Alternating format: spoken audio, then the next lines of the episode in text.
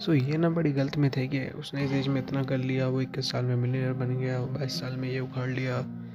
आदमी यार अपनी एज के बड़े इन्फीरियर हो जाता है। उसे समझ नहीं आता कि मेरे तो चलो एज निकल गई अब मैं क्या कर सकता हूँ कुछ नहीं। बट एज का तो ऐसा है कि आपने के वाले बंदे को देखा तो सड़सठ साल की उम्र में जाके अपने कहीं निश्च फाइंड कर पाया कि हाँ मुझे इसमें आगे पढ़ना है और ये मेरी सक्सेस के सक्सेस का रीज़न बनेगा। तब जाके उसे फाइंड हुआ और आप तो कितनी एज है कुछ भी नहीं। सो डरो। स्टार्ट योर जर्नी ये जर्नी आपको आगे रास्ता दिखाएगी और आप आगे बढ़ते चले जाएँगे। इन नंबर्स के पीछे मत भागो नंबर्स इन पैसे में ना एज में इन नंबर्स के पीछे मत भागो। अपने वर्क अपने काम के पीछे एथिक्स के पीछे भागो।